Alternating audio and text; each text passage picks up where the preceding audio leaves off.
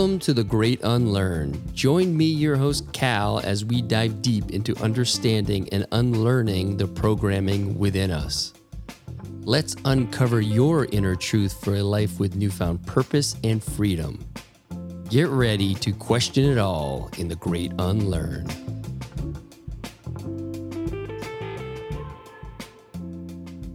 Had a full on anxiety attack on a field. Never happened to me before in my life. What does that look like? I wish I knew the thought where it started from, but I was just sitting in the locker room. I knew I was starting the game and I'm sitting down and my heart rate was 120 and I was just sitting. What's it normally? 70. I don't know how to fix it because I don't know where it's coming from. I think all of the emotions and the ride of trying to hold everything together and, and put myself where I needed to be finally came at that moment. I didn't know if I would ever step on a field and feel comfortable again. I didn't know if that was even a possibility. All I wanted was to feel comfortable because I knew if I felt comfortable, I would do what I needed to do. I was there for my team. I did what I needed to do. I gave my team the opportunity, kept the bases clear, like I did what I needed to do. And I do look back and I credit a lot of that to the story I told myself came true. And it was a positive story. Because a lot of times we tell ourselves stories that are negative Those will also come true. those Yeah, will yeah. also come true. Basically, the way I was able to go from bottom of the barrel back up to this amazing spot, I thought, you know, so many more moms could benefit from this and understand that I wasn't looking at me training for an Olympics as a selfish thing. Like I said, you know, this was a family decision. And if I could model that we can still be us and choose our passion and not instead of, but and be a mom, Mm. then let's do that. Then why wouldn't we do that? Getting moms to really look forward and say, okay, what do you want? Let's make a plan to get there. I look back at this whole journey and where we are and the amount of moms that we're helping now, and which trickles down into families, right? Like, really does. it does, like because most people have a fear. They don't want to try something because it's like, well, what if it doesn't work? Like you're either going to waste your time wondering if it's going to work or not, or you can spend that same amount of time trying it and then already being on to the next thing. It's like one of the, the biggest things that we'll just keep it on brand here that you've unlearned about a way that you were showing up for the kids or not showing up. We know that we're to make mistakes. So I don't we don't beat ourselves up over them. We address them. It's a huge thing is when people don't address mistakes, kids fill in the blanks with their own stories just like we all do. So we address our mistakes then we move on and we try and be better. The more we try to grow, I actually feel like it's helps my parenting a lot.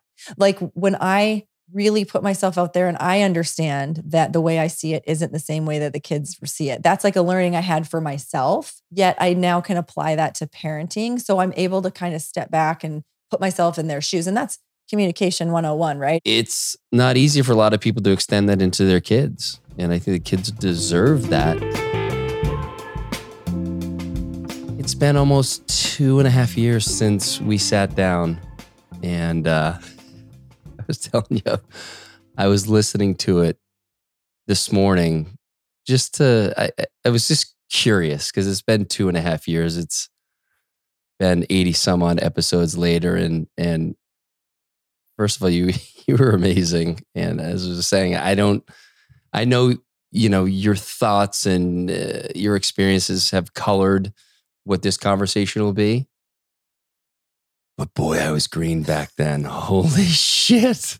but it was good. It was good to to listen to and I guess appreciate what happens when you commit to something and and getting in the we've talked about this a lot, like getting in the reps no matter what it is. And um, you know, I think for for me it was uh getting more clear on articulating how I see the world, experience the world, and um, yeah. So so so now it goes. It's it's a much even though it's, it's a bit of a got marbles in my mouth right now. It's generally a a much smoother process, but uh, I did have an appreciation for for that and for you being the the third guest. I mean, Hey, how about that? Totally, right? Yes. But it's a good reminder that we all have gifts. And regardless of how good your gift is, there's a way to polish and shine and um, maybe turn it over to see a new side. But I think it's a good reminder because I think a lot of times we get stuck in, well, I'm supposed to be good at this because you have a gift of, of speaking with people. That's you always have. So starting the podcast seemed natural and I, I remember you great. So, Mm. but it is, I think that's a, it's a great reminder, regardless of, you know, how natural something comes, that there's always a way to kind of make it a little bit more sparkly or shine a little bit differently um, and create something out of that. See, I, I can't wait for you to start your podcast. It'll be fun. yes. Um, okay, so Lauren Regula, back when you were on before, you were attempting, I guess, to make the softball team, the Canadian national softball team for, for the third time. You went in 04 and 08. Um, they obviously didn't, well, maybe not obvious to, to the listeners, but they, they um, took softball out of the Olympics, reintroduced it in 2020. Obviously, those Olympics happened in 2021.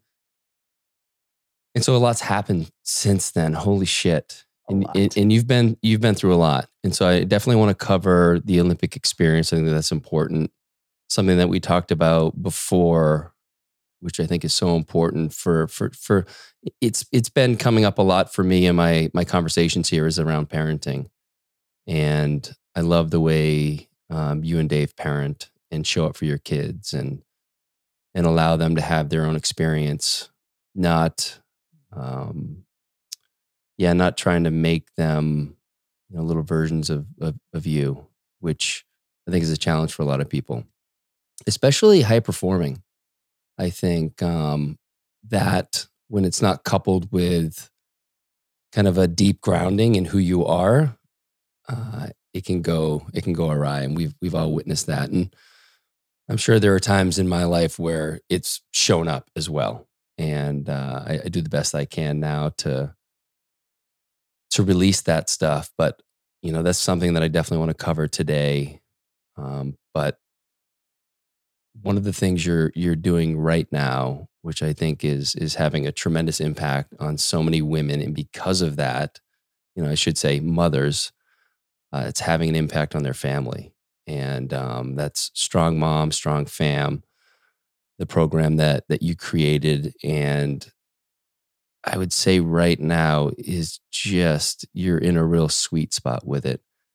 And what's cool is the journey that it took to get there and the reps and the challenges and the missteps and the spinning the wheels and the, or am I supposed to be doing this? Oh my God, this is so hard. Um, but just your trust in that this is what you're, you're meant to do. And now here you are I think, in, in, I'd love to hear your thoughts on it, but just in your zone of genius and and really loving what you do. Um, so there's again, this is I don't do an intro uh, pre pre recorded. I, I don't. We've tried that a couple times, right, Linz? And it's just ugh, it's so cringy. So sometimes I like to throw out there some things I'd like to cover. This is my intro. Um, but yeah, maybe we'll start with let's drop into the Olympic experience. And I'd love to know, you know, I know from speaking to you and Dave, the challenges that that presented for your family and the sacrifices that you made, uh, the sacrifices that Dave made. And, um, you know, that was leading up to 2020. And, and then they got postponed. And so maybe drop into that. Like what, what when they when they drop when they dropped the 2020 Olympics, did you think like you weren't going to be going? It, was it over? Like what? How? Like bring us there. Yeah, that's it. No, that's a great question. A little bit of backstory, just so everyone understands. So I got presented this opportunity to play, and I knew in my heart I wanted to do it. I also understood having a family and, and being to two Olympics before. I know what it's like to train for an Olympics. You don't just, you know, go away for two weeks and then come home. Mm. And so there was a lot of really tough conversations that had happened. And once we made the decision, the full decision that we were in as a family, it wasn't my journey, it was ours. Once we made that full decision, even when the Olympics were canceled, I never had a moment of, I'm not doing this. I thought, you know, my first thought was for those that don't know, Canada pulled out before the Olympics were actually postponed. So I was thinking, I might not even have an opportunity to go because if Tokyo goes on and says we're doing it, Canada was not going no matter what. Oh. So that was my first my first thought was, you know, I was I was thankful to be part of um you know, Canada did something different. They just stood up and said, We're not going. And I, I was actually extremely proud of that because we didn't know what was happening at the time and we weren't just following. And that, that to me, that was really inspiring. Like we were actually leading the way. We were one of the first countries to say, We're not going to go. So I was super proud in that moment. I was also devastated because we had made this decision. Um, I had been training, taking time away from my family. You know, and what that- did that look like so people can understand? yeah. So um, essentially, what happened was I was regular days I was training and I was taking my time away from my family in terms of I had to drive 45 minutes, do my bullpens, which means my work got pushed till later. So I really had to kind of finagle my family time and be very particular on the space that I was saving for it that I wouldn't touch. My calendar is all color coded and, and very, very well thought out. Um, but then I worked out a, a deal with my coach who allowed me to go two weeks on, two weeks off to training camp. So what would normally happen is I would show up for training camp, and this is what happened in 04 and 08. You show up in February and you're there February through. You may be able to come home for visits home, but you are with the team. And for me, that wasn't necessarily an option. Three kids. Um, and I, I was married in 08, so I would I love to say being married that it wouldn't be an option, but that wasn't that wasn't the case, right? It was the kids that really were. I sat there going, I can't be gone for six months from my family. I've got three kids. And how old are the kids at, the, at this point? Yeah, they were 11, um, 11, 10, and 8. Yes. And so um, that's the deal we worked out. So I was two weeks on in Halifax, Nova Scotia, and then I would come home for two weeks. Then I went back to Hal- uh, Halifax, Nova Scotia for two weeks, came home for two weeks right when the borders closed. Everything closed, everything shut down. So that was the initial plan. And so when the Olympics were actually postponed, I knew that we were in and I was going to keep doing it. We also have to remember, for those that don't know, I run my own business and one of them is an in person gym, which also got sh- its doors shut. So I'm sitting here going, okay, the Olympics are now canceled because then postponed, excuse me. Then all of a sudden, I have no business. Our, you know, ability to feed our family at that moment came to a halt. Not necessarily, um, you know, more theoretically, like we had to close our doors. Yeah. How are we going to keep our business open? How are we going to keep employees? And then we had to, just like most people, crisis school, three kids. I won't even call it homeschooling because I Mm, can't say can't Yeah. say I did a great job at that. Um, so we're trying to manage all of these things, and I knew to me, and this is just full honesty, softball was actually a light. Softball was something that I was able to be excited about in a really tough time because they were postponed, they weren't canceled. That means there's a chance that, you know, obviously anything could happen, but I still had that nugget and that carrot. And that was really important for me because during a really tough time, a lot of uncertainty in my brain, I wanted to go through all, you know, the the schooling and doing everything for our business. But then I had that that light to go, okay, I'm gonna go train. I I I need to work out mentally, but I also know I still have to do it because we still have to submit all of our, we were still submitting all of our workouts to Softball Canada and and making sure we were doing everything on our end, even though everything was shut down. So it was there was a lot of different components coming at me, but there was never once a moment of I'm not doing it. It was more like, okay, eh, detour. How are we going to figure this out? Yeah. And so then it's another, basically, once it, it, it comes back on, it's another year or a stretch of months in that same rhythm of two on, two off. So that was actually the kicker. Um, I got a call. Uh, there was me and another um, one of my teammates, Danielle Lawrie. She has two daughters, and so you know we got a message. Basically, due to COVID, we wouldn't be allowed our opportunities to go home, and um, the original message was we would get one visit with our family, and I started bawling. Like I walked into my husband was in a different room. I walked in and he was like, "Oh, something happened to somebody. What's wrong?" And I just said, "I'm not going to be able to see you. Like we're not allowed to break our bubble." Just bawling, hysterical. Felt like I was going to throw up. And I think I had that reaction because I knew I was doing it. It wasn't it, I still didn't question whether I was doing it or not. I Yeah. still knew I was going to do it. Like I was I was so committed but I also knew what that meant. And I, I knew that meant that I wasn't going to be able to see my family. I mean, telling a mom that you can't, you only have one visit in six months with your kids uh, when you know, I understood logically why that had to happen, but I just wasn't ready for it. So, yeah, I had that conversation. And for me, I was very lucky. I actually tripled that.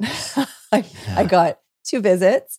And then um, my husband drove for one kind of mini visit and, and watched us play. And I was able to get some photos with the kids kind of behind me because we still had that bubble. Yeah. Um, so yeah, that was a very interesting twist and turn. And um, glad it happened because it's you know if it was meant to happen another another way it would have yeah. it didn't it happened the way it was supposed to and i had a lot of appreciation for um, people that travel for I, like there's a lot of things that i was taking in that i would never have had the experience of and it was really the only way you know i spent a lot of times crying. I was i cried a lot at night um, mm. not every night but there was a lot of tears and i finally hit that moment where i know this is happening for me even though it's hard. What am i learning? Like you know what can i take out of this this experience that i would never have probably signed up for in the beginning right? if you knew it was going to be that yeah sure. yeah.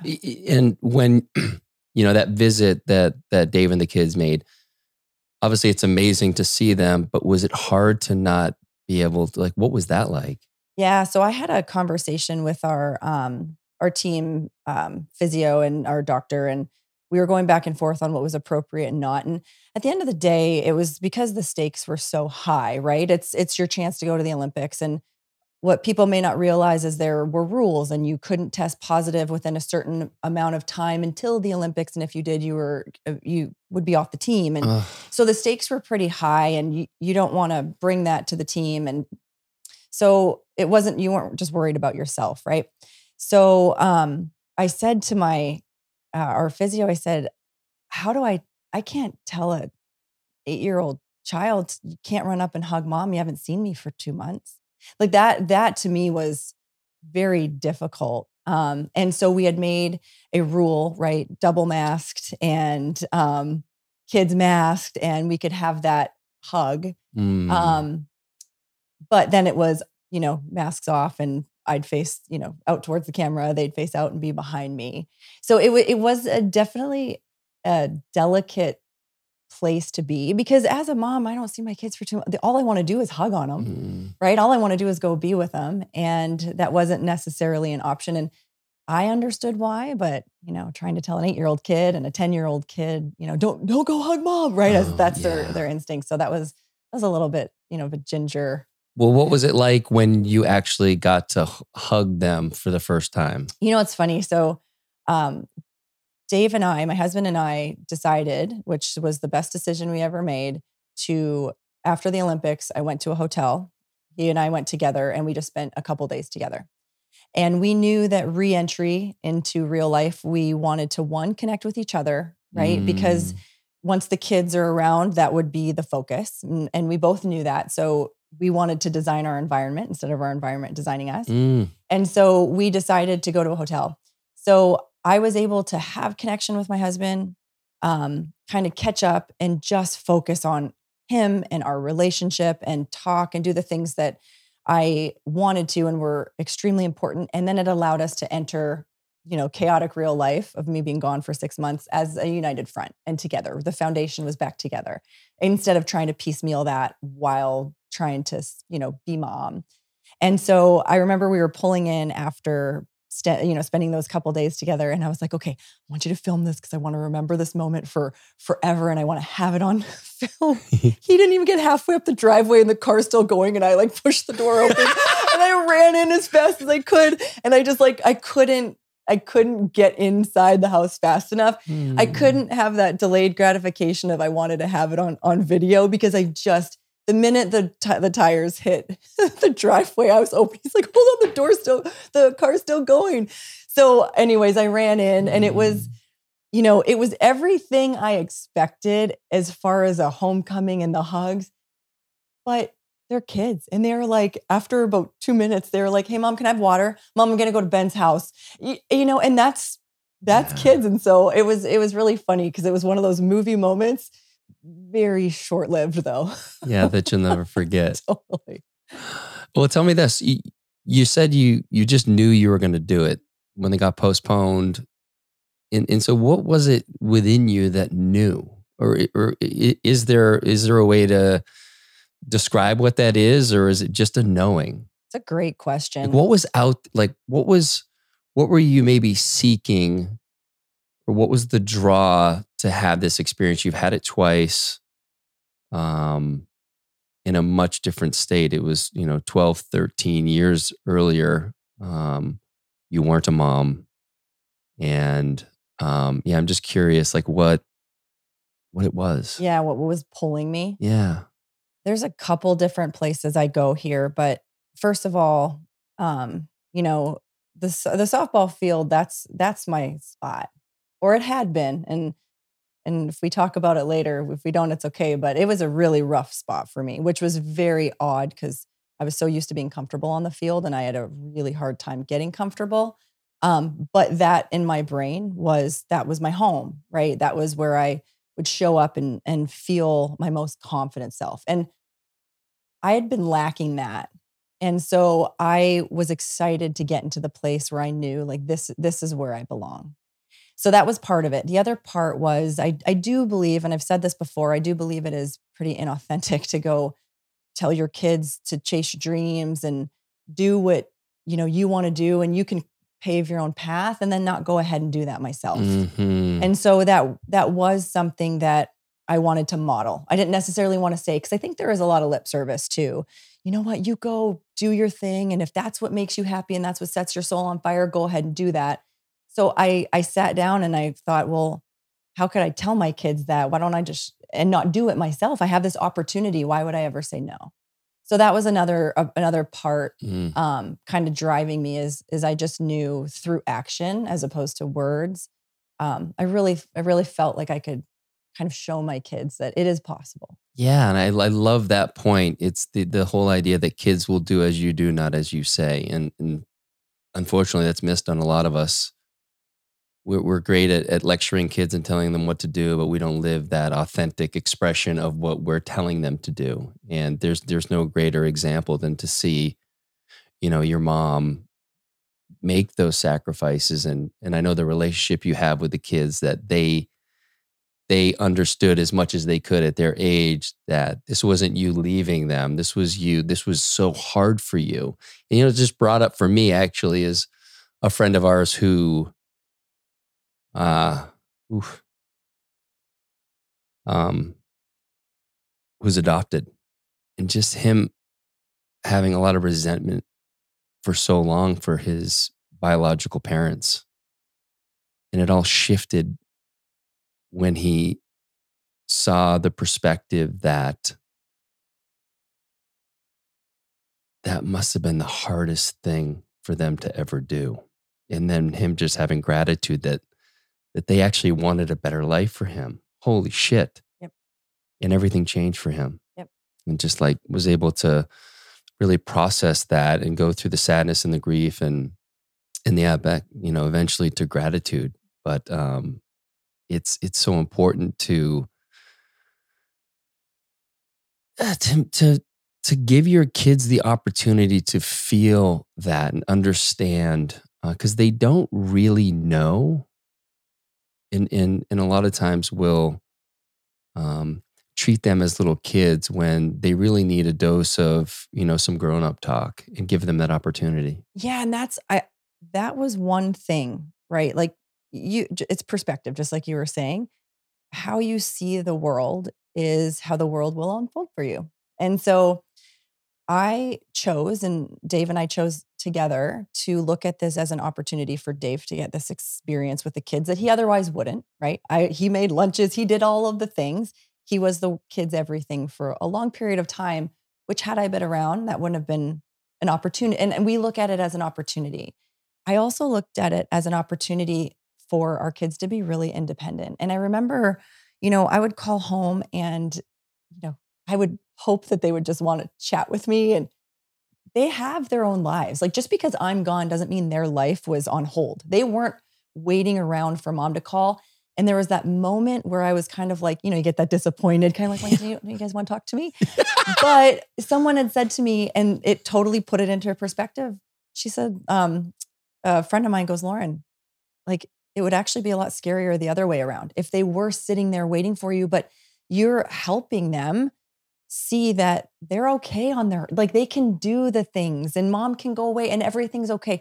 And i had talked to my um, therapist many times and i sat down and i i don't think i i don't know if i shared this on the first podcast because i don't know if i had talked to her to this point but you know i sat there and i was like dr moranis you know are my kids going to be on this couch? Because i really struggled with depression for those that don't know um, you know, because I'm leaving, do they are they going to have fears of abandonment? Like I was playing all of the negatives, right?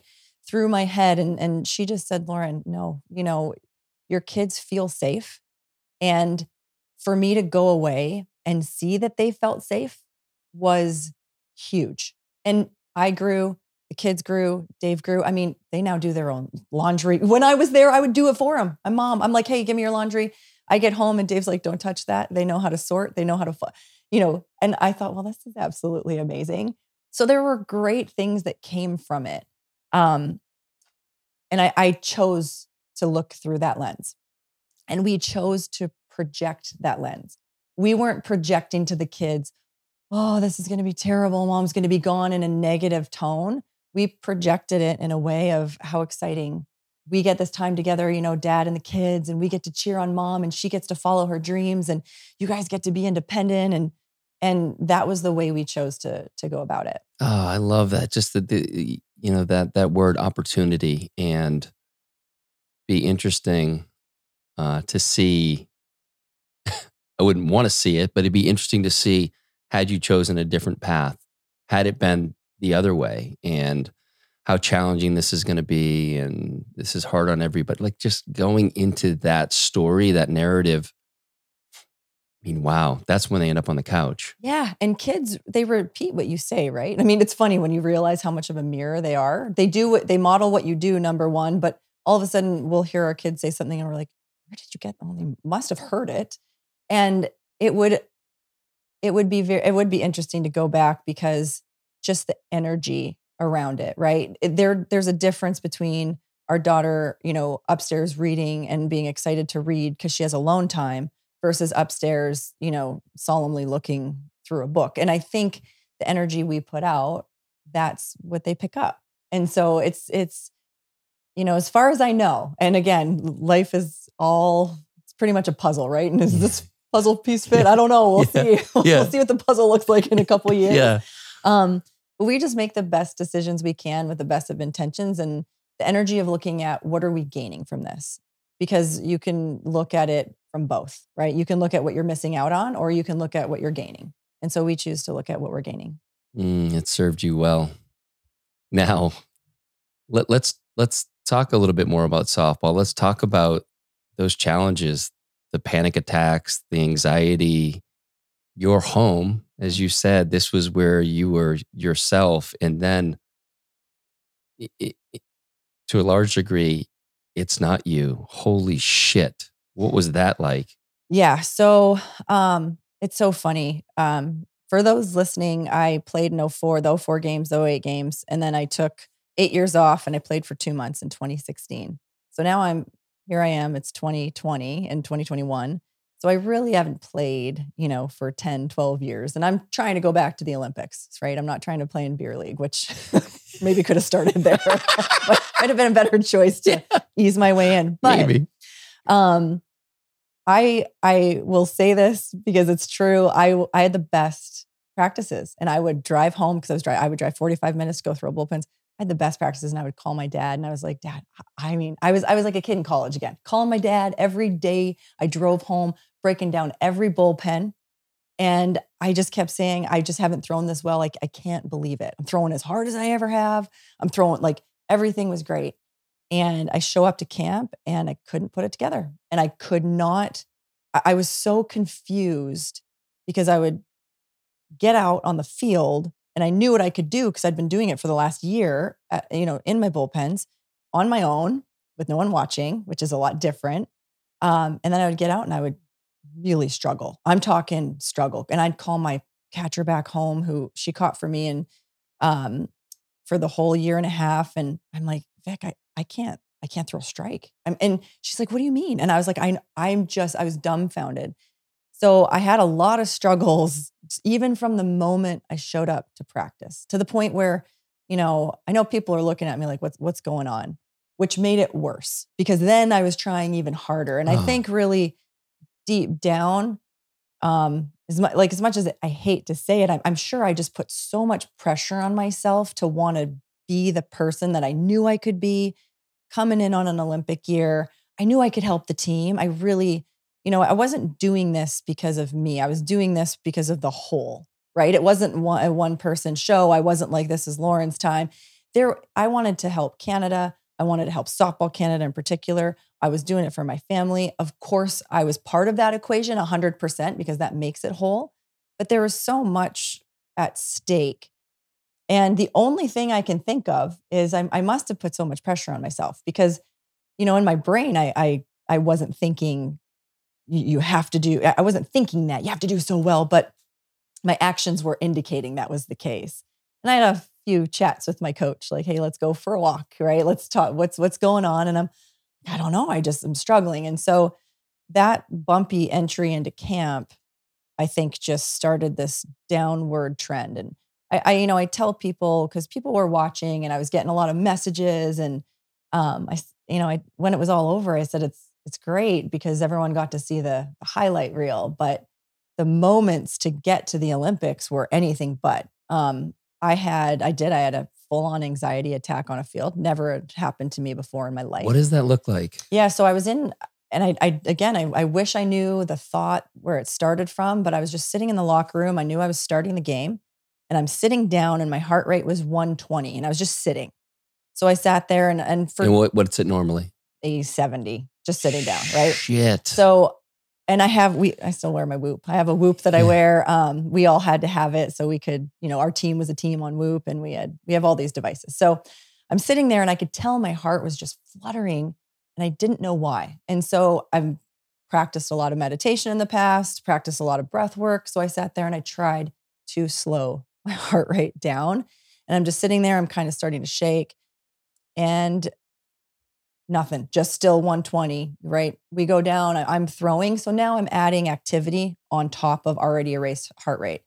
I'm in like the 200s. what? Oh yeah. And I'm like, um, sit, like I'm at my max, my max. Does your coach have like a reading, like a real time, anything like that? Not at the, no, Okay. you can go back and check my profile. Yeah. I, so I'm sitting there as you can see my arms out. We're singing the national anthem and I'm like, something is wrong. And I'm saying this in my head, knowing I'm about to go run onto the field. Oh God. and I'm like, something's wrong. And I'm tingly.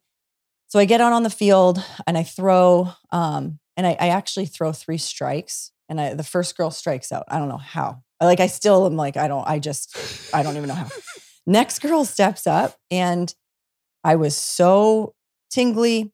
And I see a sign from my catcher that f- it froze me because I thought to myself, abs- no, I don't, uh, you know, I, I think she was standing close to the plate and I think I saw a curve ball, which I, I, I just, I don't know what happened. It was on me because when we talked about it after, she's like, no, I didn't put that sign down. I, I saw what I saw.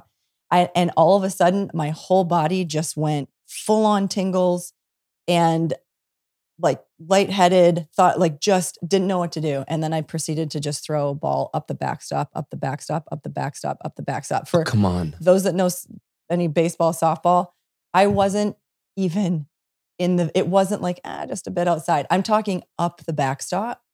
And I walked the bases loaded because I wasn't even close. And then the next girl got up and I thought, well, like, I don't, so I kind of like let up a little bit to try and get a strike grand Oh. slam. So then I was like, well, bases are empty, just still my body, heart rate high and really high. And walk, base hit. This is the first inning. Come on. Coach comes out. He's like, "We're gonna get you out of here." I was like, "Yeah, I think that's I think it's a good idea." Um, and I sat in the outfield and the ball in my eyes out. I, I don't know what to do. I just I'm so confused. I don't know. I've never had an anxiety attack on the field. That's where I'm normally happy, and it's not a happy place for me. Um, and I just remember sitting out in the outfield and I just I, I was sitting there. I was like, I can't go. Like I, I can't. You can't take me. I don't know what's wrong. I don't know why this is Fuck. happening. I don't know. I don't know how to fix it because I don't know where it's coming from. And I had moments leading up to that where I couldn't sleep. I was having, you know, kind of like an anxiety type like the nights it would be two in the morning and my brain was just I couldn't turn it off and I I, just kept yep. Are you thinking it. softball at that point? Is it all? Yeah, it's yeah. all just like what's what's wrong with me it was what's wrong with me why can't i and then i started getting real nervous about my next outing because then i'm just like okay and then i started just going over all of you know softball things right? Like how can i fix it? What can i do? And then i tried harder and the harder i tried the worse it got. So um i had to go through some of those moments right? So it's funny because you see the olympics and yeah. i actually you know from watching it's like oh i, I did all right. Yeah. and um eh, all the moments until that moment at the olympics was just really up and down i'm talking really up and down and, and here's the part and i've been open with this now but at the time you know i talked to my mental performance coach and i go something happened and i, I kind of knew i had an anxiety attack but um that's a scary thing to say because i say that and i'm gone Yeah. right like yeah. so I wanted to know if I could work through it. And right, like you gotta be really careful with your language. you know what I mean? But I knew, and here's the thing I knew if I could just be me, I would help. I knew that I, I was, I was the right person for whatever job that, you know, my pitcher slot was going to take. And so it wasn't like I, you know, was trying to work my way into position I didn't feel like I could do. I knew I'm like, I know I can do this and I know I can help the team. I know I can.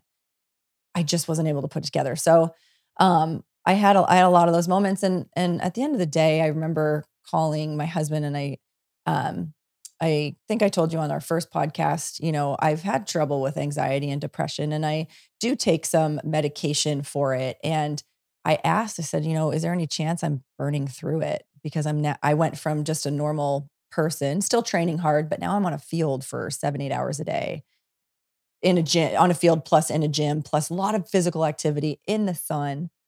And so that was something so i just kind of upped my dose and to be honest it really helped because my mental performance coach said to me he goes you know what lauren? In this case if your heart rate's that high you can do two things. You can do something like go for a run where you get your natural chemicals.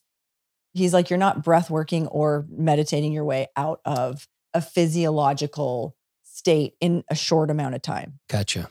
um you know if i had a long time then i could maybe figure out how to do that but he was like if all of a sudden your heart rate's going you know to your max heart rate and you're not doing anything then you can either do something like run change your physiological state or you can take some drugs like Yeah. essentially that's your those are your choices um so we chose the run Yeah. and then i also started thinking about that started getting my wheels turning about like huh i wonder if you do get through medication a little bit different if you're working harder in sun doing all that so How long was I this when you were talking about that? I remember I believe it was Rick Ankiel for the Cardinals, was it? Pitcher who just at, at at a certain moment just started throwing it to the backstop. Yep. And it was, oh my gosh, you can't fix it. And he ended up turning into an outfielder. Yep. Total. And it's the weirdest thing, right? Because it's something I've done f- so long. And the year and a half prior to coming to camp, I was, I like I said, I would call my dad. I'm like, this is the best I've ever thrown. Um, so I knew I could do it. It wasn't like I had a physical limitation, Yeah. right? It was all in my head. Um, and it's it's the most odd feeling when you're like, you know, it'd be like you walking and all of a sudden you can't walk straight and you're like, hey, hold on a second. And then you go to walk again and you can't walk straight and you're just like, why can't I walk straight? That's pitching to me. Like I should be able to do it Yeah. in my sleep. And I have been able to do it in my sleep. Yet I go out there and it's a completely foreign movement. So I actually struggled, to be honest. I struggled um, all training camp. So I went to training camp in February, um, March, and it was May. I had my absolute meltdown in June, and the Oh, Olympics were in. July. Yeah. So May, June Oh were really God. tough. Yeah. Yeah. And what's funny is I just kept telling, like, I kept saying to my coach, and I, and here, you know what's interesting about the stories you tell yourself? Most of them aren't true. most of them aren't true and i do bel and but i do believe like in this particular case i could have buried myself but i kept saying i said you know what coach i'll be there when it matters. Like i pro- i promise. I said i have never not been there when it matters. And i ah. i rested on i still have time. I rested on even it's the olympics aren't here yet and when they're here i'll be fine but i could have easily Yeah. told myself another story but i was adamant. And I, I still look back at when I actually entered the Olympics and the innings that I did throw. Um, you know, I I was there for my team. I actually threw in the innings I threw. I I did what I needed to do. I gave my team the opportunity, um, kept the bases clear. Like I did what I needed to do. And I do look back and I credit a lot of that to the story I told myself came true. Yeah. And it was a positive story. Because a lot of times we tell ourselves stories that are negative, and, and then it just will, those will also come true. Those yeah. will also come true. Yeah. You know, like you you kind of follow that path. So it, was it's been an interesting journey to say the least. Mm, when was there a moment like where you you felt as good as you could, like that you would be able to. I know you're telling yourself, like, coach, I'm I'm gonna be good, but like deep inside you, we're like, okay, like that period is over. Like I'm good now. So the moment we got to the Olympics, I don't know if it's because of the story I told myself.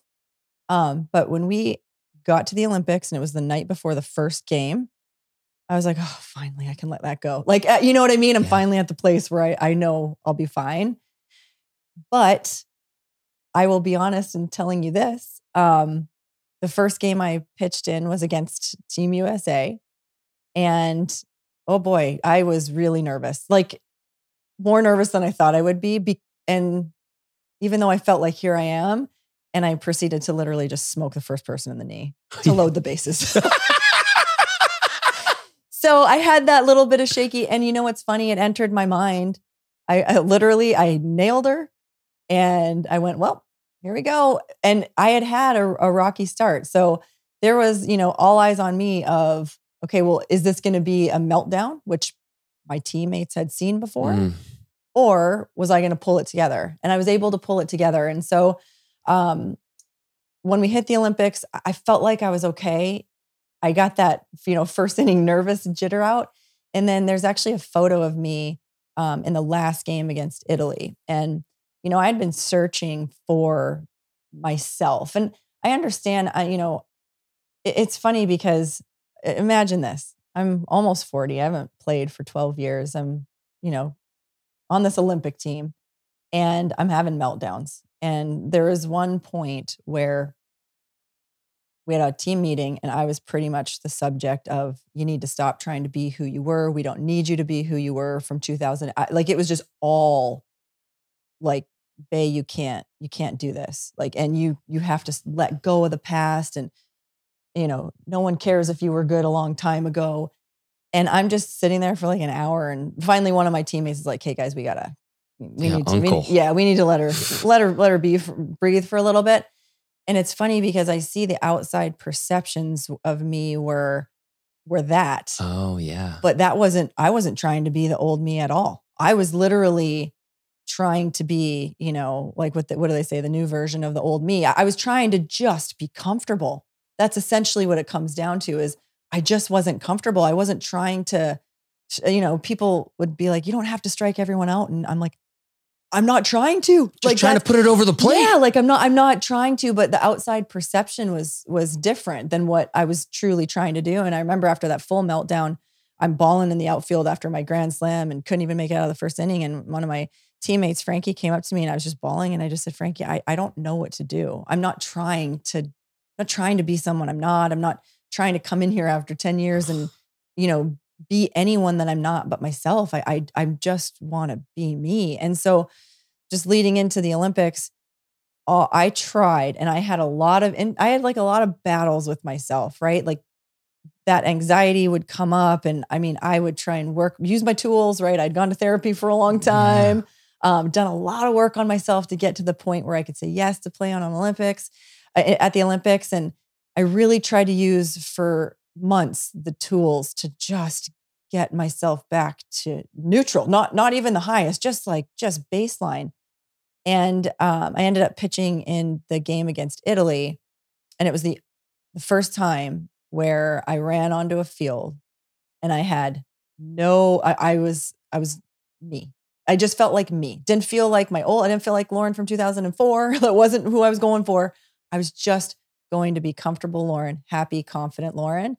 And so there's a photo of me that someone snapped after the game because we won. And I'm just blubbering.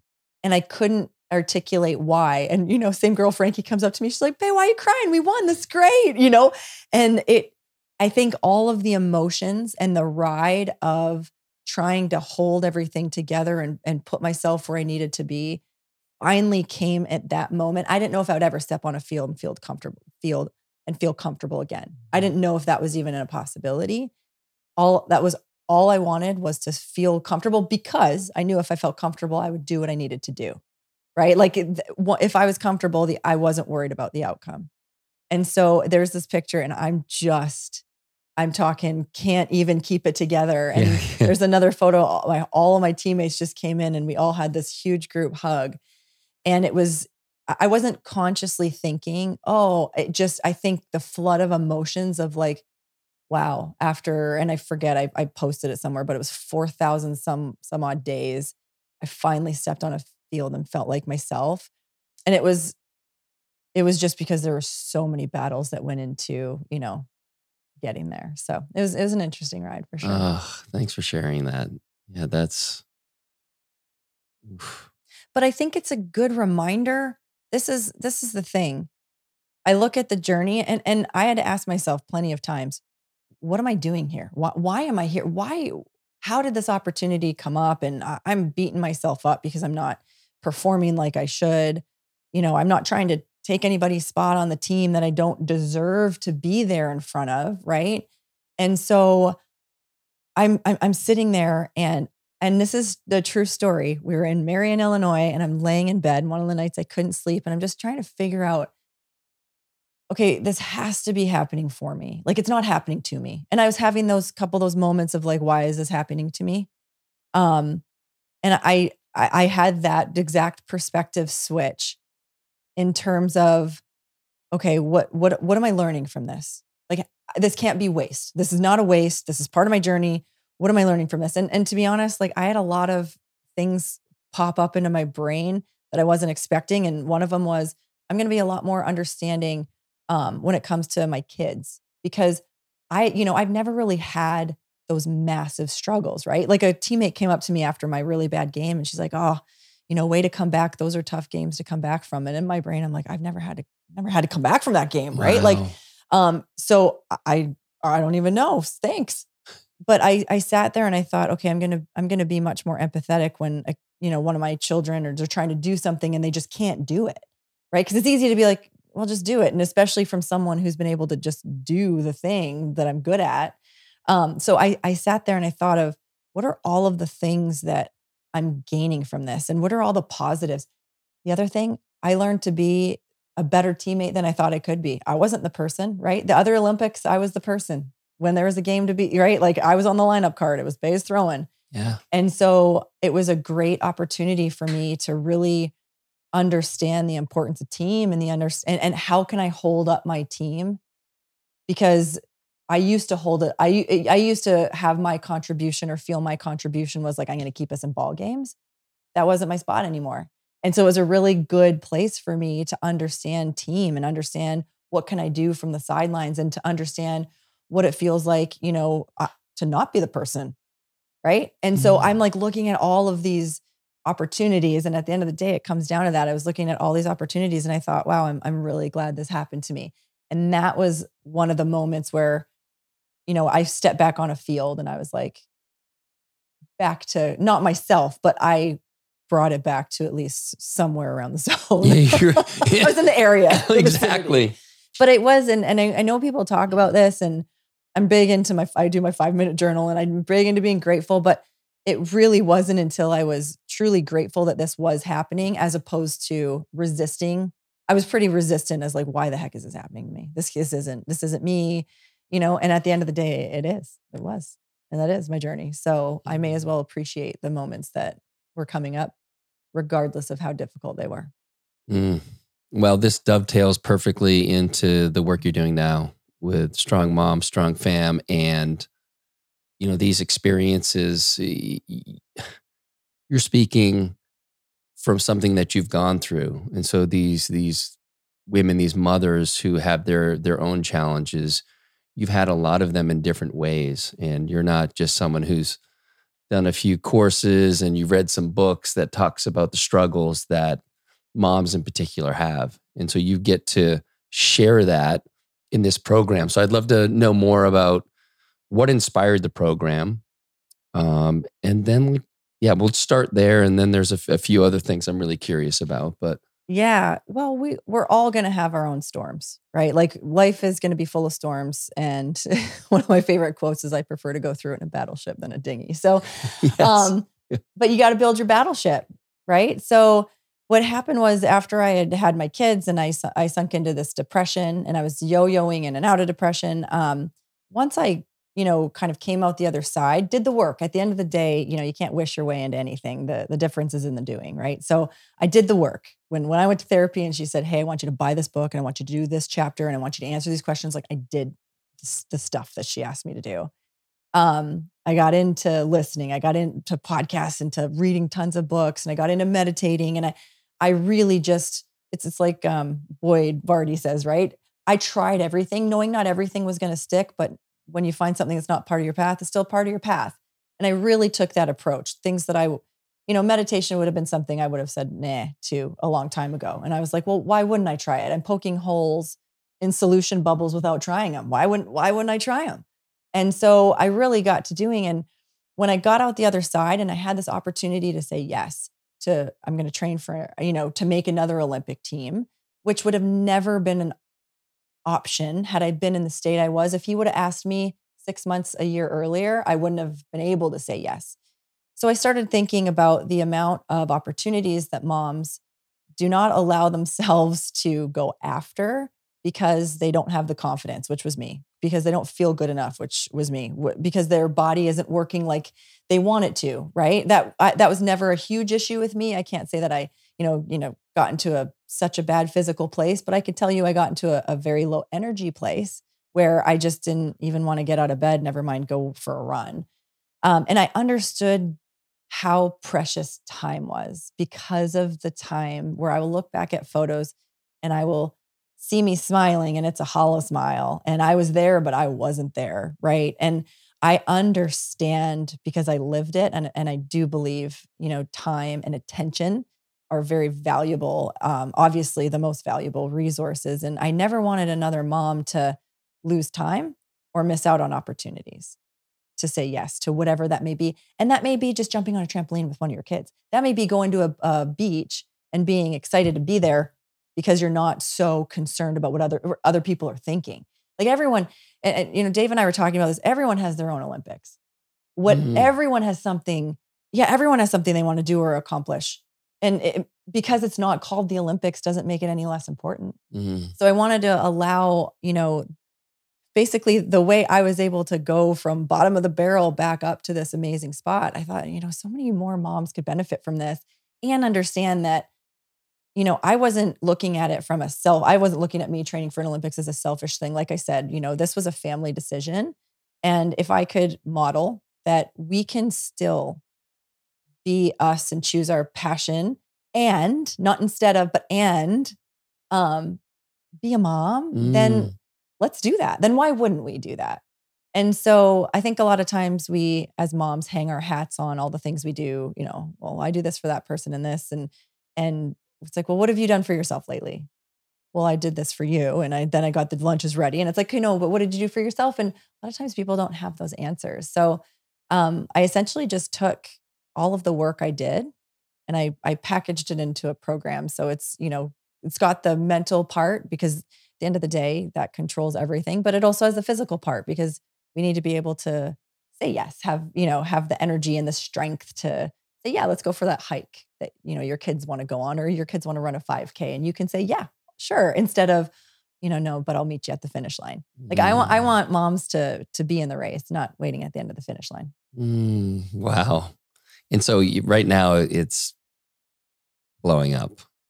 Yeah, it's been incredible. We've been, we've, I, I will say this.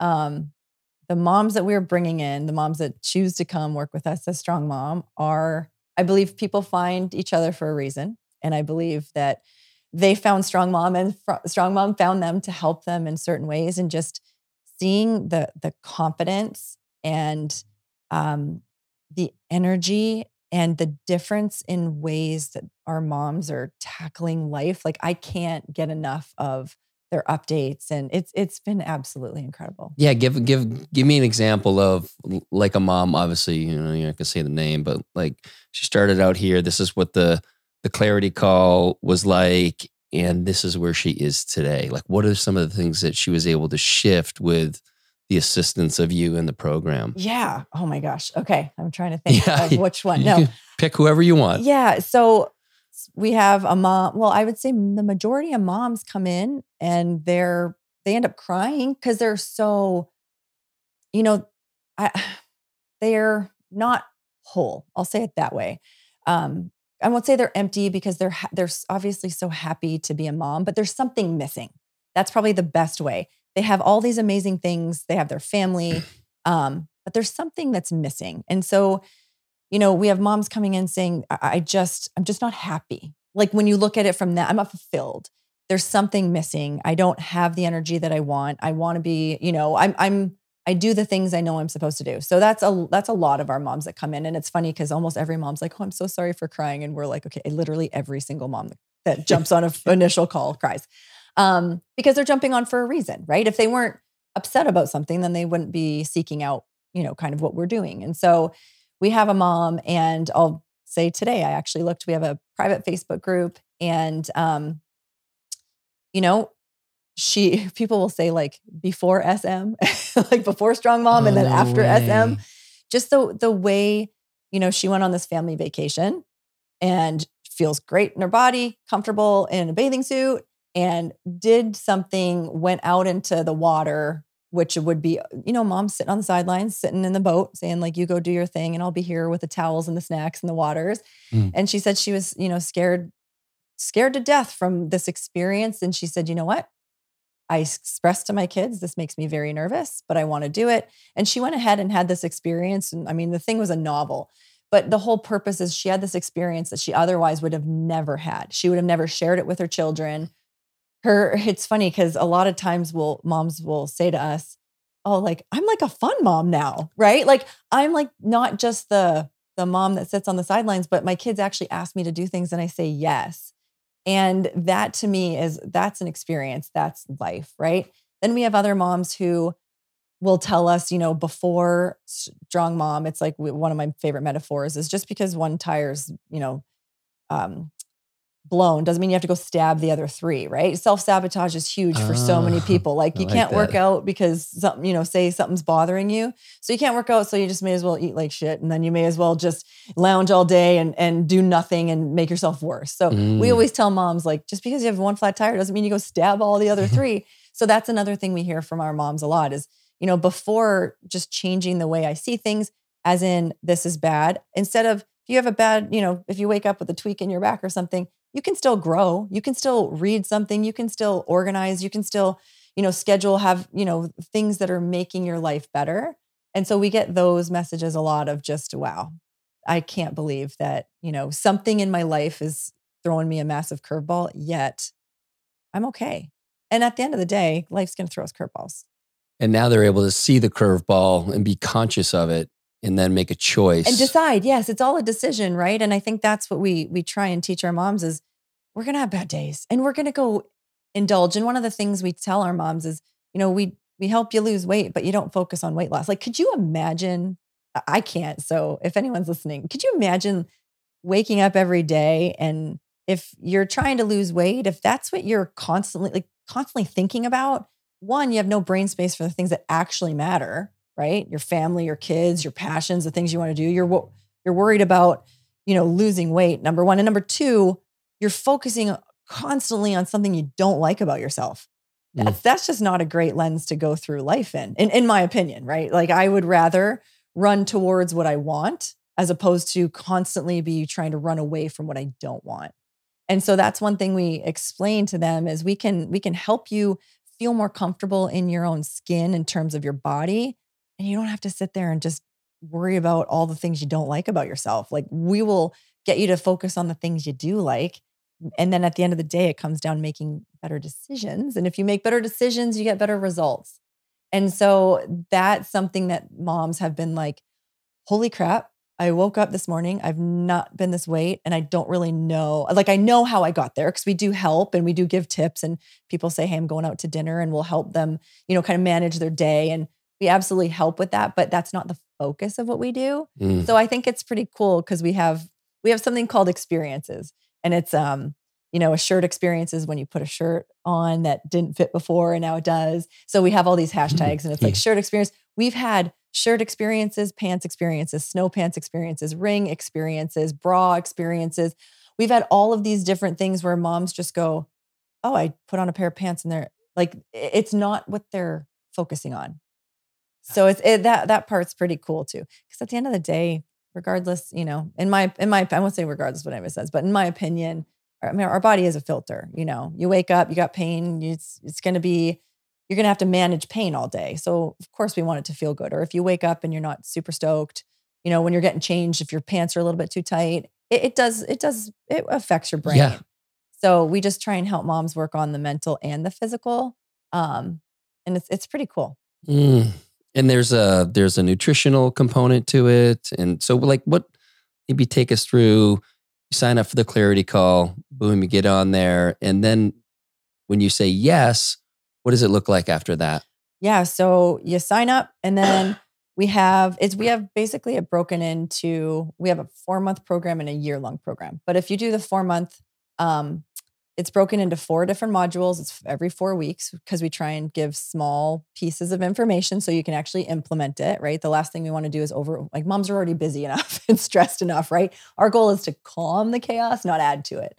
And so you sign up and then you get a personal coach, which is incredible. Um, and our coaches are, you know, at the end of the day, Dave and I created the nutrition, the the workouts. So workouts come with it. You get workouts, podcast recommendations, um, all of all of you know the physical part plus help with nutrition. But then your coach is there helping you through um, kind of the why, because it's not about the cake. It's about why we're eating the cake. You know, so Mhm. we have our coaches, you know, working through that. So there's a clarity module, which is four weeks.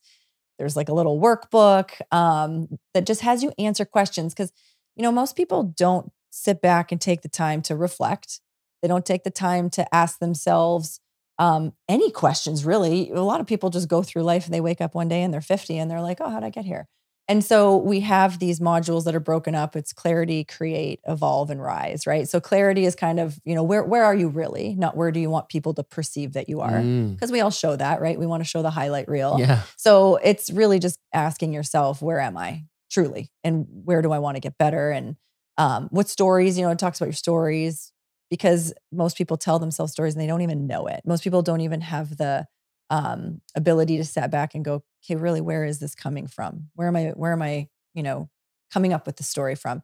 And then create is now like, let's just, we want to look through our front, you know, front windshield, not the rear view mirror, because Mm. one of the things we tell moms is we want to live a life of of possibility, not probability. And a lot of times mom will go, moms will say, Well, I'm not able to do that because, and then they'll reference something in the past. Uh-huh. And it's like, well, that doesn't make any sense. Just because you did it before, the past isn't the predictive of the future. But a lot of times people think it is. yeah, that's beautiful. Yeah. So I think we just allow moms to create what do you want, not what do you think is going to happen. So therefore you just won't try. So we help moms work through that process. And every mom has a different goal. So we work through the modules. Um, and the goal is, you know, we sit down and we'll have a weight loss goal if that's what they want. Um, some people come in and don't want it. They want, you know, strictly just to to feel better and more confident. Um, and yeah, the transformations through those four modules and and beyond. A lot of people stay on with us for for the full year. Is? It's pretty incredible. Oh, it's. I mean, it sounds like I mean, it's such a, a a major component to this is the mindset, and and I know you and Dave have done so much work on yourselves to create that mindset. You've shared so much of it today, and just giving people the tools. It's it's not as simple as saying you just got to think about things differently. You're actually giving them the tools so that they can implement them, get the reps in, and say, "Oh, wow, look what happens when I actually." believe this story versus this old one possibility versus probability. Yep. And it's it's it blows people's mind because we're so conditioned to just look at the past to see what we think is Mm. going to happen. So if if we're constantly in that mindset, how do we create? Like we we it's it's really hard. Our hands are tied. And getting moms to really look forward and say, "Okay, what do you want? Okay, let's let's make a plan to get there." And let, we don't have to worry about that, right? Because that's already done and gone. We can't do anything about it except learn. And that's another thing is a lot of times people carry around, and this is what we've found people carry around resentment, um, they carry around negative emotions. And at the end of the day, you know, one thing we teach our moms is if you if you learned something from that experience, um, lessons learned never repeat themselves. So if you learned, then you understand why that experience was there for you. So you can let go of the negative emotions and then actually go, oh, you know what? I'm actually in a better spot now.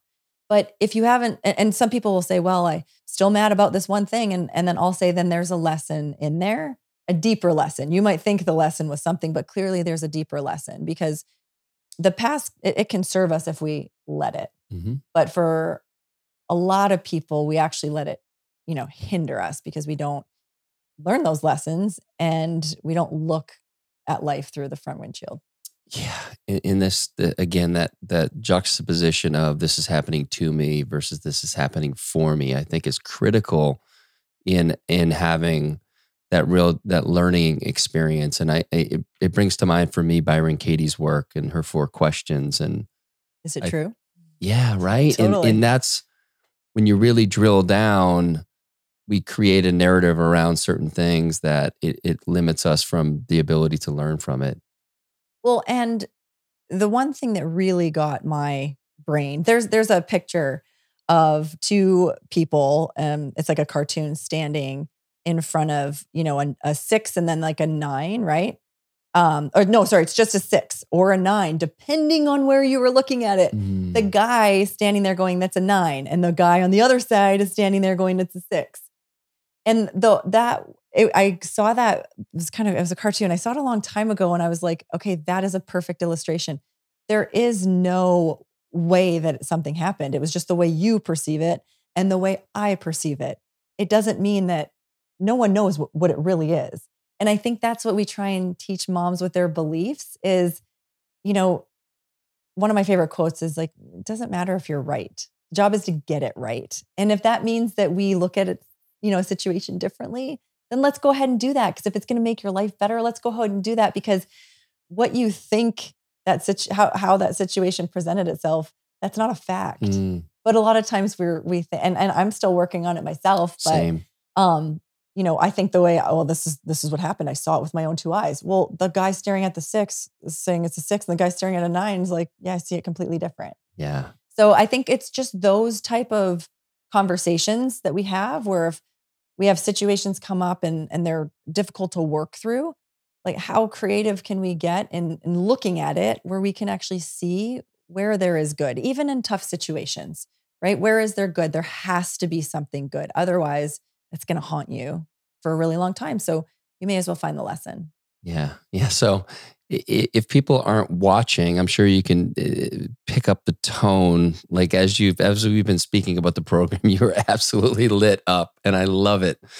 But I also know that where you are today, which is totally just in your wheelhouse and it's so fun for you. This process hasn't always been like that. And you've had a lot of challenges with it and I'm sure a lot of questions about well, I'm supposed to do this? Like, uh, seemed like a great idea, but there's a lot of great ideas that just we don't execute, and the timing's not right. So, what's that journey been like? Okay, so true story.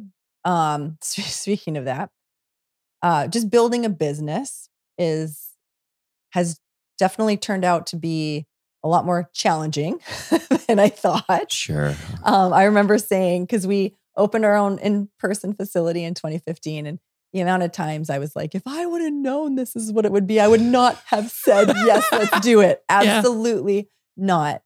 Um, and we poured everything back into our business, and that's how you grow. But it's also difficult to watch that happen and it's difficult to say i don't see an end out here. Okay now we're four four years in and we still have put everything back into the business and how are we to you know dave and i got into an argument because i didn't think we had enough money to buy will a $150 bike. Like that's that's it was one of those situations where in order to grow we needed to continue to invest and, and try different avenues. Sometimes we would try an avenue of you know, um, business growth and it didn't work. And I was like, well, we just lit all that on fire. And, you know, that could have been Will's bike. Yeah. Well, and, and, for context, for so people, you know, Dave's been on the podcast a couple times, but Dave and I traded together in Chicago. So again, a different lifestyle. And um, you're not worrying about a $150 bike at all. So just 100%. So there, I had a lot of times, Cal, where I was like, this is not what I signed up for. I did not like I could not the amount of stress just of building a business was it was a lot. And we got into a lot of arguments. And remember, I was also wasn't in a very good headspace.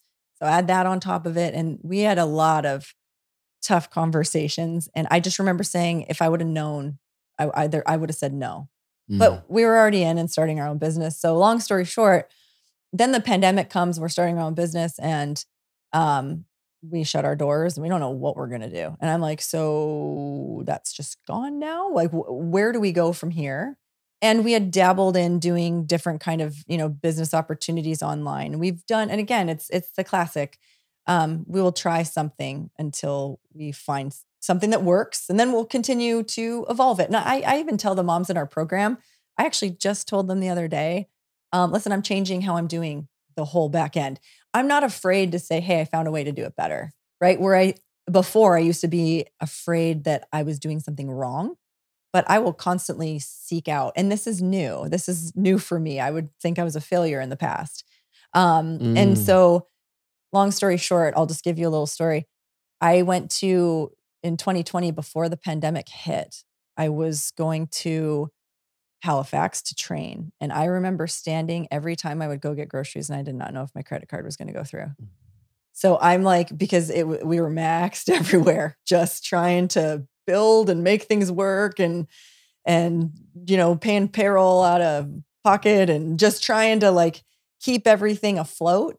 And I remember standing there numerous times. It was at a Sobeys because it was in Canada. And I would like walk up to the um, checkout and I would just look at the few credit cards I had in my I like yeah. business ones and I'm like, hey, this is what I'm going to start with. I would take it and I'd put it in and I would just stare and go, please go through, please go through, please go through. Um, that was kind of the position where we were in. And I'm trying to train and I'm trying to buy groceries and, and I'm talking, it's like a hundred dollars that, you know, that I was hoping was going through. It wasn't like I was putting a, you know, 5K charge on our card. Um, and we we're essentially just continuously trying to figure out ways to build. Um, I remember in in you know uh, Turts and I came up for Dave's birthday. It was two days before the kind of I guess everything started to get locked down. Right, be, the the night we were there, the NBA got shut down. But I remember having, you know, we all had conversations about the challenges of of the business at that point before you know the the impact of of the pandemic but it's like fuck man like you know we're just trying to ideate on like okay what what like what can you do differently? And um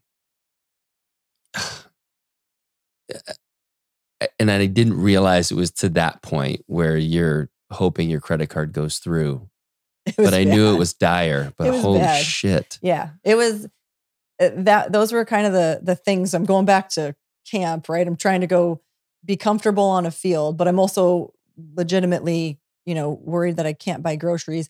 And I'm like, I don't think any card's gonna go through. I had all my, I'm like, had them in order. I was like, I'm gonna do this one first. And if that doesn't go through, then I'll try this one. And then I, I do remember I called Dave. I was like, I think TrAk bought me some groceries on this particular day. Like I, it, it was that at that point um, where we had those conversations. Do we just go get another job? That, that I mean, that's just the the truth of it. As much as I would love to be like, yeah, everything's been great, that just hasn't been been the case. And um, again, in a negative headspace, all all my doubt, all all that it only got me to a place of me wasting time to actually find a solution because we had one and we knew we could do it. Yeah. And yet I just sat, I just sat there, you know, I think at one point I was yelling at Dave how this is never going to work, right? Like this is never going to work. And how, what a waste of, what a waste of words and time and his energy. I'm bringing his energy down. He's the one that's making it, you know, doing everything he can to make it work. Yeah. And uh, what, you know, I look back at it now, I'm like, well, that wasn't, you know, my best, my best move, but I learned. Yes, it's an important that you went through that because now you do have that understanding. You know, you don't know unless you you do the thing, and it, it, it's yeah, we're not maybe our best selves, but we're doing the best we can in those moments. And you know, so from there though, you stayed the course and then when did it kind of turn for you and it's like, oh, this is okay, we're on to something here? Yeah. Well, it's funny you say stay the course. I think in both of our guts, we knew like Dave left trading because he's like, we really want to make an impact on people's lives, right? So it's like we knew that was center of what we wanted to do. And so we tried the gym and we still have the gym and it's great and we love it. Um, but we knew we needed something else, especially with the pandemic, and that's changed a lot. So that's that's just it's it's one of those things where we were standing on the edge of a cliff knowing we needed to jump and the pandemic came and just like double feet like straight up just kicked us right off um so we knew we wanted to stay and i look back just like everything it's the classic have you ever heard the chinese farmer um kind of the story yeah but you can share it it's it's, it's great. It's just so true, right? So there's a Chinese farmer has a horse, um, and oh my gosh, I'm losing my train of thought. Cal. And so it's the, the, idea, right? And I don't know the story like in detail, but yeah, the has horse leaves. The horse leaves, and the neighbors come over. Thank you. The neighbors comes over and they say, "Oh, I'm so sorry, your horse left." And the Chinese farmer just goes, "Maybe." And then the horse comes back with another horse. So now they have two horses, and the neighbors come back and are like, "Oh, this is so amazing!" You know, came back you have two horses now. And he just says, maybe. And then they, there, his son tries and goes, breaks in one of the wild horses and falls off and breaks a leg. And neighbors come over and is like, oh, I'm so sorry. And, you know, this is terrible. And the Chinese farmer classically just says, maybe. And then, you know, there's the army comes and tries to enlist uh, his son, but can't because, you know, he's injured. And so it's, they're rejoicing. It's like, this great. He doesn't have to leave. And the whole point is um it, it is what you make of it. it it really is things are going to come into your life and for us we just knew we wanted to help people. And we knew that we had an opportunity especially through my journey but you know what's funny cal? I finally got to a comfortable confident place where i truly felt like i could share and all peyton would say like i could share my gifts. I never felt confident enough to do that to a point where I felt like I could build a business out of it. I almost felt like ashamed or embarrassed to to share even though I understand out from the outside that I I have, you know, some life experience that can help. It really took me to a place where I had to be confident within myself where I could say, "Hey, I really know we can help you." And hey, yeah, like it has you know it has an investment associated hey and, but like i feel good about that and they talk about energy return and i think i was blocking mine big time for just a, from a business standpoint um, i was really nervous to have any type of anything and so i think when i had that confidence within myself um, i was all in and i'll tell you this if you're not all in if, if you're not in you're in the way and i was in the way Mm, well, it's interesting. A, a, couple things. First of all, I love that you brought up the the the Chinese farmer. The the idea of maybe has been when I can tune into that, it just allows me to be more curious about actually what's happening. You know, the kid did this because of this. Well, maybe we don't know. We don't know exactly, and there's a lot of things we just don't know. Yes, can I add one thing because yeah. the reason why I was telling that story, yeah. they never actually said. Yeah it's oftentimes the things that we think are the worst that end up being the best. Yeah. And that's what I consider my journey through all of, you know, starting our own business and and where Strong Mom is today.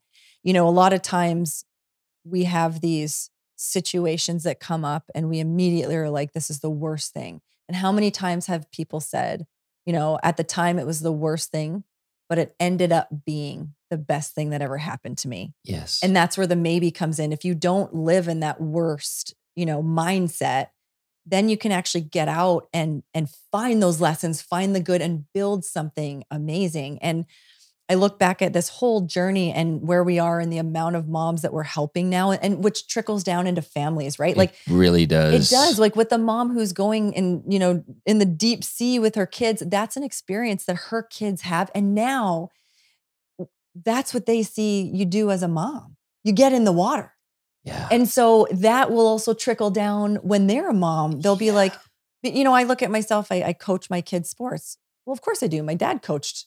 To me, that's what kid, that's what that's Yeah. what you do. And so I look at it spreading so far and wide. And I remember when I read that Chinese story, I thought that is that is it. Like I would think everything that happened, I was riding the highs and the lows, thinking this is the best thing and then this is the worst thing. And really at the end of the day, the things that were, you know, what I thought were lows were the best thing that could have ever happened to me yeah. and and our our journey together. So Well, and, and I remember having a conversation with you. Believe you had uh, you were at camp. I remember just um, as I'm picturing it, I was in the backyard walking, talking to you, and I just remember thinking, yeah, she's not quite ready to do this because you were still in it. You were still holding the medicine that you were to share with everyone, but you hadn't gotten through that point where you are you're certainly there now, but where you could integrate it and really show up authentically. Like, I've been there. I've fucking been there. I've had some experiences prior to that, but now I've been through something that is, you know, is really, again, I just the only word that comes to me is medicine for for everyone. And it's just, it's a great reminder. And I think Dispenza, and I'm sure a ton of other people say it, but you know, you have to give up the how and the when and just trust. And, you know, it would have been great to launch, you know, full blown two years ago. Well, maybe, maybe. you know, we were talking about last night that you've had podcast equipment for over a year. And the podcast that you were going to do a year ago, it it just it didn't feel right. And you couldn't put your finger on it maybe at the time, but there was resistance for you doing it. Now it seems like you guys are really close to doing something and it's going to be so fun. Yeah. And where you're at with Strong Mom, Strong Fam is really fun. Doesn't mean you don't work hard. It's really fun. And just allowing things to unfold and following the things that are working, going through your own journey, working with that, so many things open up to you. And that's what I think this is a beautiful example of you following that intuition and not knowing why. You know, maybe you didn't have some time to, but it wasn't a focus because there was something that was missing. Yeah. And it's funny. It's funny because I look back and you, you're like, you know, you could have launched two years ago and things been great. It's just like when I look, think of my time with depression, I'm not, I'm not resentful or regretful of any of that time. I think if I were, I can speak about it now because I have that, you know, space and detachment and I understand that it, it was there for a reason. For a long time, I was ashamed. I was embarrassed. I didn't want, I didn't want anyone to know. And you know, I'd look back and I, I would think regret is a is a tough word. And I am glad that we've had this detoured bumps and there was a lot of unknowns. And there was also things that made Dave and I a lot closer. Because if everything were just rainbows and sprinkles and butterflies, we wouldn't have had tough conversations that we needed to have. And so I'm I again, it's just a lot of the work that I've done. Um, I'm so thankful and it, for me to say that, just like through depression, for me to say I'm thankful I went through that for the amount of time that I did. it took me a long time to get there. Um, but I, I really am. And the journey that we've had, and I'll tell you, there's, I mean, there's a lot more stories where we're just there. There were, there are times where we're like, oh, this is to work. Um, but I, I wouldn't trade it for the world. And I do have a different appreciation and I have a different lens. And it's also another great reminder. Like Dave tells me all the time, he goes, Lauren, you didn't just come out of the womb throwing freaking 70.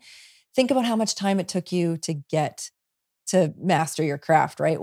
why would we why would i because he he had a little bit different of a lens than i did slash big different of a difference of a lens but why do you think this should work the first version that you put out and i had to really understand that oh yeah i worked hard at softball i wasn't just good at it right like um, I'm, and you can probably relate through trading when you're really good at something it's hard to go back and be a beginner very hard Yes. A lot, a lot of traders struggle with like, what do I do next? Because this is like the only thing I'm really good at this.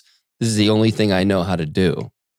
Yeah, it is really hard to think, wow. You know, I remember my brain, I'm like, wait, does that mean the, the thing I'm going to be best at, I'm already, I'm, I'm done? Like, is everything downhill from here?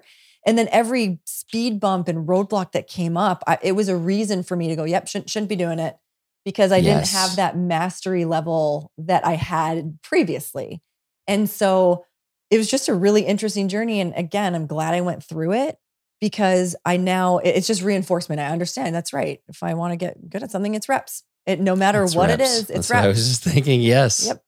And you get to share that with the moms too in the building of the actual program that they're in. And that's, it's so, I love just the, if synchronicity is the right word, but just how this all ties in together. I mean, it's it's a true, authentic expression of, you know, it's not always going to be easy, and you're going to have those low moments. But it's again back to what's your perspective on that, and you you have a choice on how to look at these obstacles, um, and are they getting you are they giving you more clarity that this is the path of not here and then getting you on the path of here? Yeah, that's like that book, Lion Tracker's Guide to Life. I'm uh, telling you, and, and we recommend it. That's one of the books we oh, recommend. Great. Yep. Um, but it literally that that thought process changed my life because then I wasn't afraid to try something. Because most people have a fear. They don't want to try something because it's like, well, what if it doesn't work? Well, that's the best thing you could do. Like you're either going to waste your time wondering if it's going to work or not, or you can spend that same amount of time trying it and then already being on to the next thing. Yeah. Yeah. And so I think that's just one of the things we help our moms understand is great. It didn't work. You know, some of our moms will be like, well, this didn't work. And we're like, great. And that's the way we look at now you don't have to spend your brain space there. You can now let, let's focus on this. Let's try this because what works for you isn't going to, you know, we're all going to have different things that work. And the toolbox that we present, we're very forthcoming and say, not every single toolbox here is going to be for you, fit your hand perfectly and your life perfectly. Mm. But you need to try all the tools so you know which ones do. And then there might be this tool that you might not use very often, but you could pull it out here and there. But if we get rid of that fear of trying, and, and it's it's exactly that concept, right? The the when it when it, you veer off the path, that's still part of your path. Mm. Yeah, it's so good. Yeah, that book is so good. So good and we'll we'll link to that in the show notes as we often do in this podcast. Uh, okay, before we wrap, I would love to just drop in a little bit about parenting um, because, as I said, like I, I just love. Like, first of all, it's been a while since I've seen your kids, so it's amazing to have them here in Austin, and they're they're I look forward to getting to know them better over the weekend, but they are just so damn sweet and so respectful in a way that's not forced and is kind of an authentic expression. But I know that shit just doesn't happen. Um, what would you say to people like, it's like one of the biggest things that we'll just keep it on brand here that you've unlearned about a way that you were you were showing up for the kids or not showing up and then you you let go of this this this old idea um and what we were talking about last night peyton was giving me a little grief because uh, our son bowen uh, a while back wanted to sleep over his friend's house on a school night and i'm like i don't give a fuck like that's a bullshit rule. Like he's either gonna dick around here by himself or he's gonna dick around over there with his buddy. Like he claims they're gonna be doing work together I'm not going to check his work. I'm certainly not going to check it if it's here. So, like, why don't we just let up on all these bullshit rules? I understand there's a reason, but I don't subscribe to it. So anyway, so Rhett, so his buddy slept over last night on a school night. Which is perfect. I know. I I was like, hey, this is school uh, because that's and my kids are also younger, so I haven't hit that way independent age. Yeah.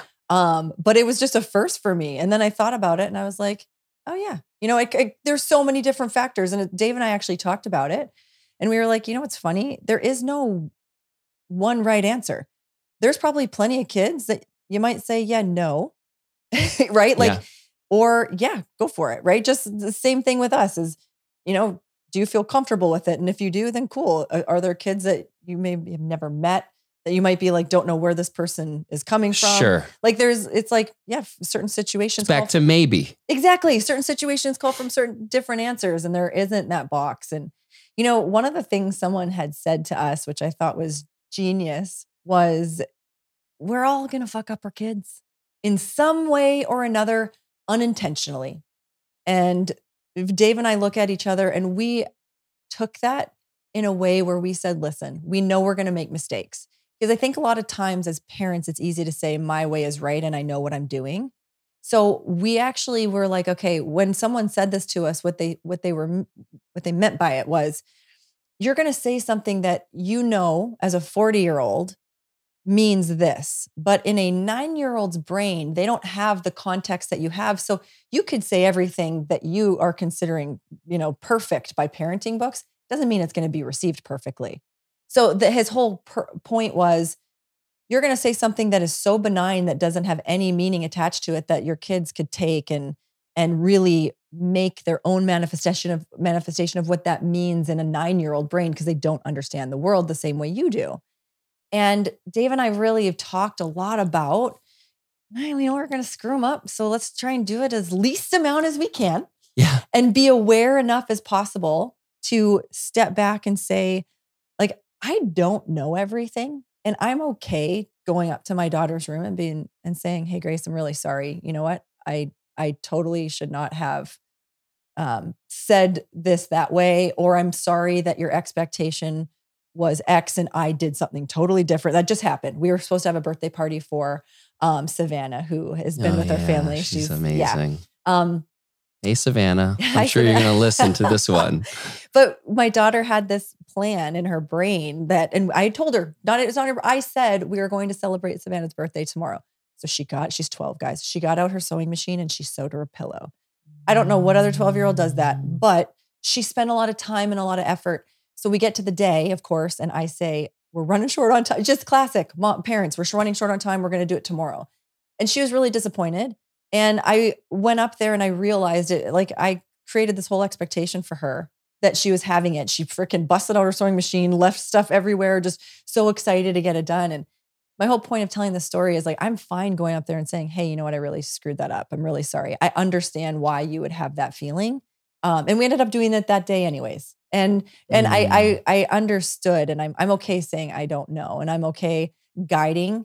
Um, and I have I have my ways and we have our house rules and, and ways to be respectful, absolutely. But Dave and I talk a lot about um we know that we're gonna make mistakes. So I don't we don't beat ourselves up over them. We address them because I think that's that's a huge thing is when people don't address mistakes.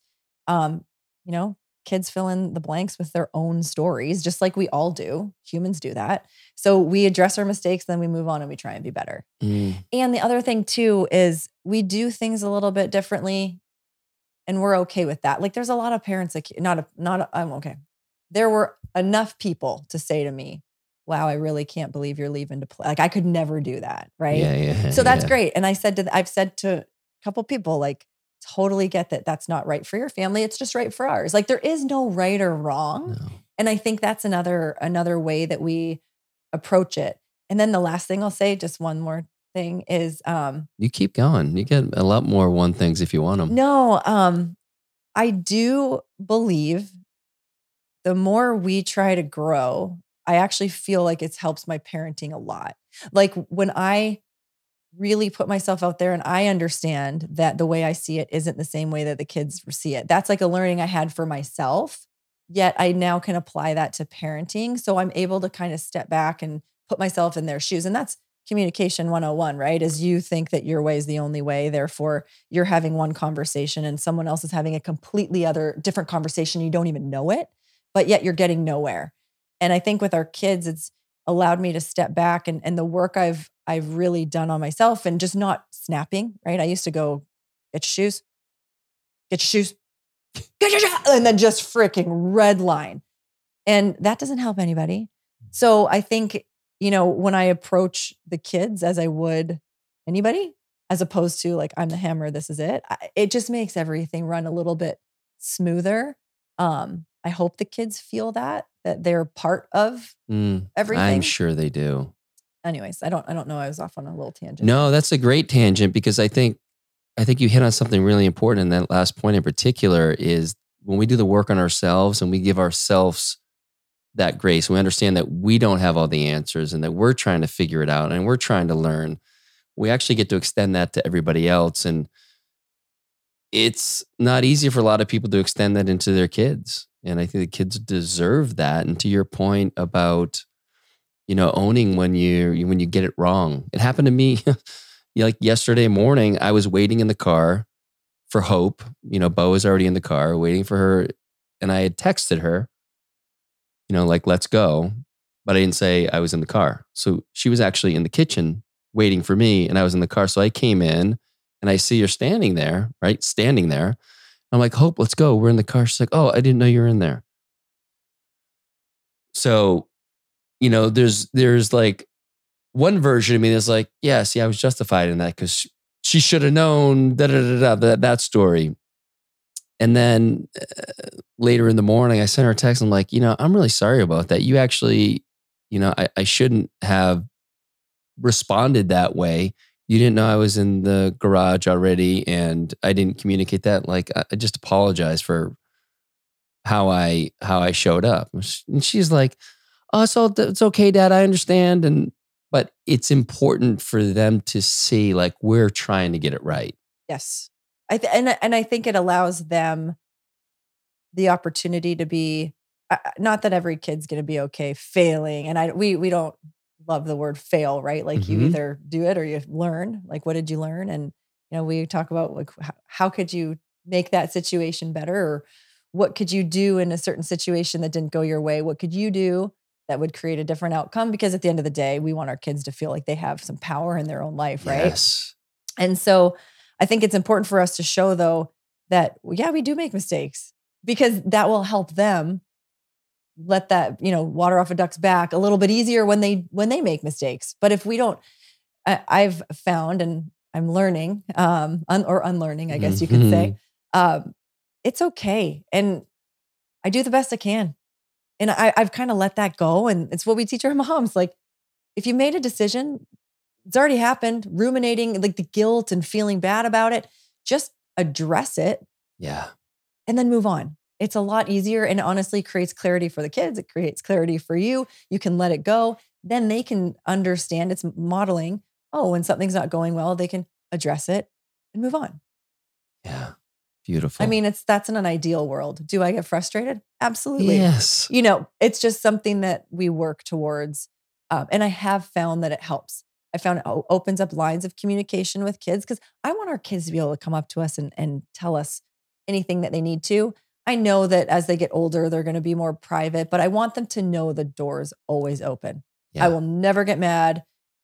I will always have their back. We may have consequences for certain actions, That's but fair. But I will never be mad for them asking for help or or opening up. And I, I never want them to to feel that way. So you mm-hmm. you said it before. It's every kid's going to have their own, you know, their own life and we want them to.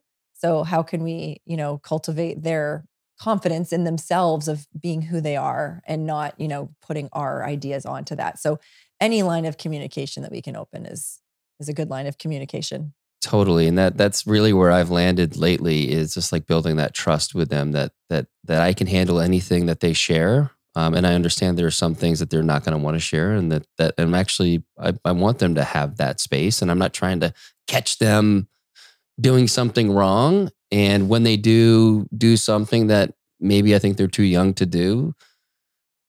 You know, we we we have conversations, and I, I I'm not super, you know, penal with it where they need to hide all this stuff from me and all of a sudden they're not here and they're sneaking it and then that's where the the um the bad outcomes come from. But when they know that you know heaven forbid they've been drinking and they're at a friend's house you can stay there.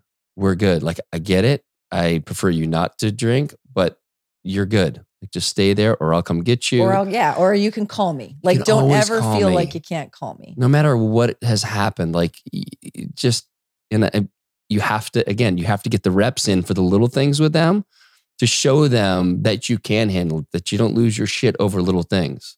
Uh, that's a, such a good point, right? If you if you lose your shit over something super small, which again ties back into if you don't feel great, if you're tired because you don't get enough sleep, like there are so many things that we do that create um, our own little monsters within ourselves that then are projected onto our, our kids, especially because we have, you know, the control. Um, technically, we're, you know, right head of the household. Right. So eh, that is, I'll be the first to say I'm way better parent when I have actually taken care of myself. But you're right. If you lose your shit on something so little, why would you expect them to want to come to you when there's something truly, you know, bigger kids, bigger problems? Yeah. Um, when if something there's a really, you know, risky situation. So yeah, it's like tr- at the end of the day, trust is such a good word. Safety, trust, um, and just knowing we have we have their backs. But it's yes. funny because Dave and I will talk all the time. And I mean, we try we try really hard and we try to hold each other each other accountable. This is another thing too. Um, I in the past would have been really defensive if Dave would have critiqued my parenting or mm. critiqued a way that I spoke to the kids. I now understand that maybe my intention or the way I say something doesn't come out like it was supposed to, or maybe I'm just not being a very, you know, patient mom at the time. And the, it goes um, vice versa. There have been moments where I'm like, hey, you know, maybe we should, you know, give him a little bit of a space on this. We've kind of been up his ass for whatever, homework, whatever it is. Um, but we actually have those conversations with each other right now, which wouldn't have been well received, you know, a few years ago. I think I would have been like, screw you, I'm his mom. I know exactly what I'm doing. F off. Like, yeah, you have no place. You weren't in this conversation. Yeah. And now it's, it's a full team effort. And I want him to tell me right? Um, one of our speakers that came in for our Canadian Olympic team was um, her name's Judy. She's amazing, but she she always talks about it as feed forward, and I really instead of feedback. I'm like really hung on to oh, that. I like um, that. Um, when someone gives you some, you know, something to work on or something to think about or something that you can do better. I think feedback we get like defensive and I've hit that point where I was like, oh, I appreciate you telling me that. I don't want to come across that way. Or yes, um, I probably should get off his back, or maybe I'll come back with my own, you know, kind of defense, but it allows us to open the conversation so that we can make a better parenting decision or a more appropriate one in the future. But that's something that is on the newer, like we've been doing it for probably a couple, maybe a couple years, but I, you know, maybe actually just since 2020. Yeah. You would have asked me if you would have said something to me about the way I said, I would have not handled that well. Yeah, well, it just it shows to the the the work you've done and that you know that Dave's done and getting that feed forward. I do like that. It, it, feels better than feedback. Feels a little yeah, a little defensive. Yeah, like feed forward. You're like okay, get, and then you want more of it, right? Like yeah. how can I get ahead? You give me some constructive criticism. I can now be better than I was. Right? Feedback usually just feels like. Eh. It's so true. It's so true. Yeah. So if there are any moms out there who are sometimes a little shorter with their kids than they want to be and they lose their shit and the little things they can't let go of and be there. And at the end of the day, they want to build real trust with their kids so that the, when the shit hits the fan, you'll be the one your kid calls and they won't try to figure it out with their knucklehead friends. Then where do they sign up? um, you know what? We have Strong Mom, Strong Fam website.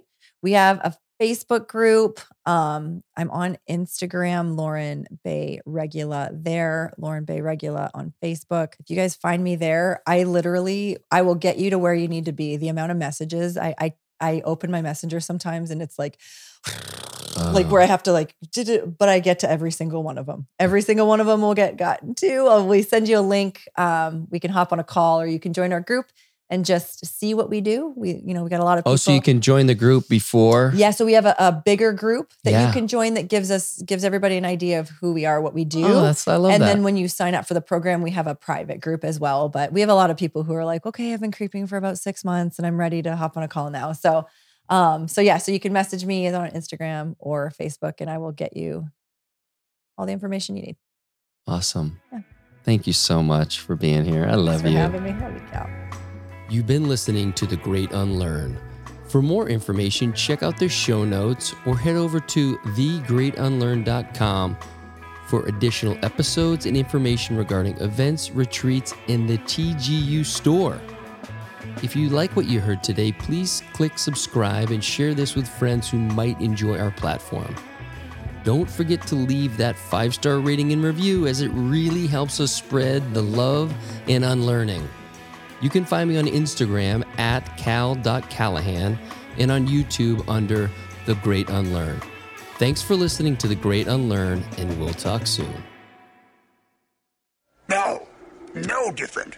Only different in your mind. You must unlearn what you have learned.